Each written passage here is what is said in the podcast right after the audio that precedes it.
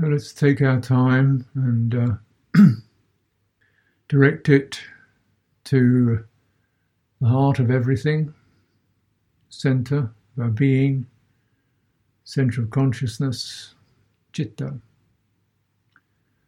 Um, sometimes called heart awareness, sometimes called pure consciousness. Um, and so it's the knowingness the effective basis, the basic uh, sense of what is aware of experience. And we're learning to just try to, having been aware of so many things that cause effects and still continue to cause effects, being in this mortal existence on this level, we're just trying to kind of clean, straighten, help, um, encourage this fundamental fact of life. You know, nothing can do you so much good as a well-directed chitta, and nothing can do you so much harm as an ill-directed chitta. Mm. So, therefore, mm. this evening we'll, so we'll practice what we call meditation. It's the inner cultivation of chitta. And just to bring to mind, uh, we talk quite a bit about mindfulness and wise attention. I'd just like to touch into the word Dhamma Vicaya, another enlightenment factor.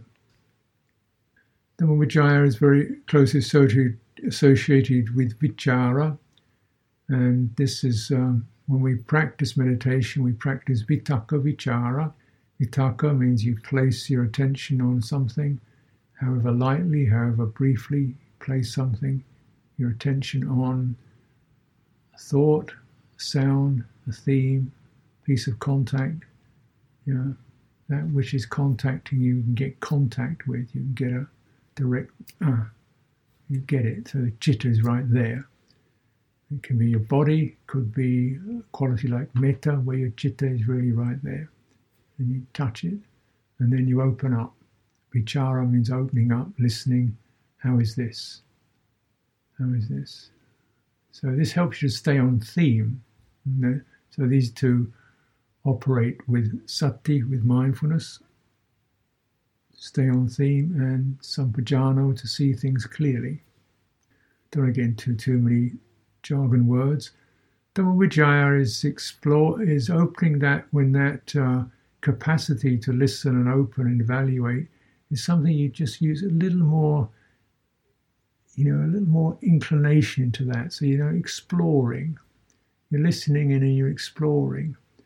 Now, if I use the metaphor of the mind as a hand, this is rather like you piece, pack, pick up a piece of cloth and you don't just a piece of cloth, you feel the fibers, the textures, the roughness, the smoothness. And, you know, this is this is linen. Mm. How is this? Oh, this is this is old. This is stiff. This is torn. Uh, this is twisted. Uh, and exploring the fibers, and then this is as you explore them, you know, fibers. Uh, yeah, you might recognise they are fibers. It's not a solid sheet.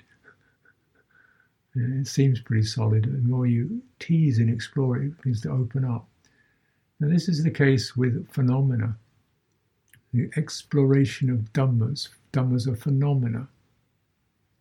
Phenomena means anything that you can apprehend, give attention to. Could be physical, like qualities of body.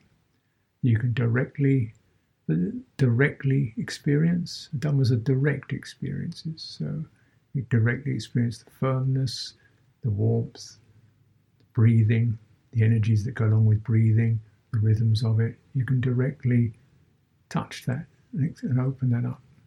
And as you do, you recognize that anything you call, you know, uh, body, whether it's the process of breathing, whether it's the, you know, the texture of your flesh, is really just a, a, a, a flow of materiality, a flow of discrete phenomena. You just, and you can to work into that wherever it's and you can open it up.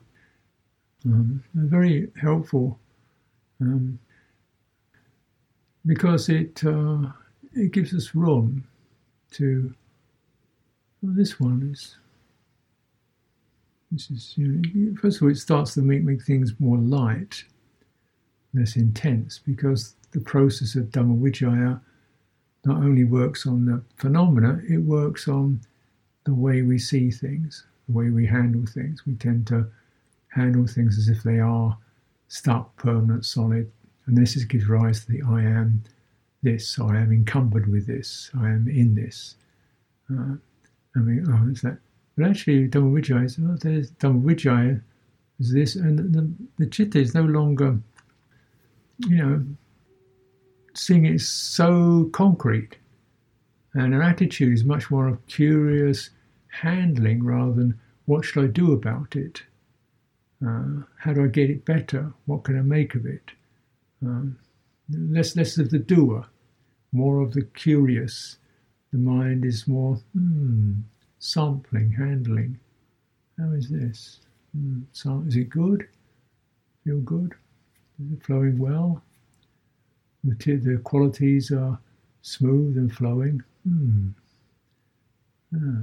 Qualities are rough and tangled. What's happening here? Hmm. And this does uh, help to change the pace and the attitude. Less of the driven sense, more patience. And patience is not just uh, an idea or um, thank you for your patience when you've been in a situation where you had no choice but to wait. so you're thanked for it.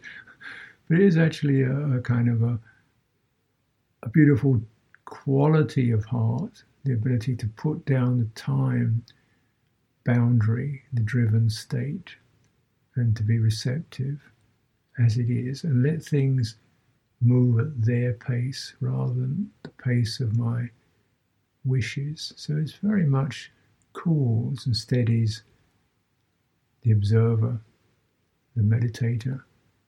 And so then the meditator becomes more open. Textures that we're exploring become more open. The result is openness, more open, settled.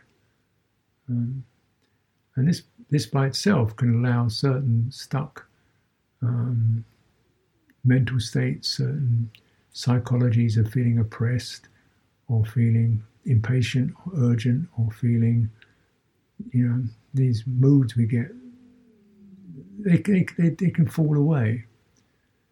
Because they're often associated with congested, congested attitudes and um, impatient attitudes and feeling stuck. Just, things are flowing, things are changeable. Patience, patience, patience. And if you works on the mental energies, softening, quietening mental energies. Hmm.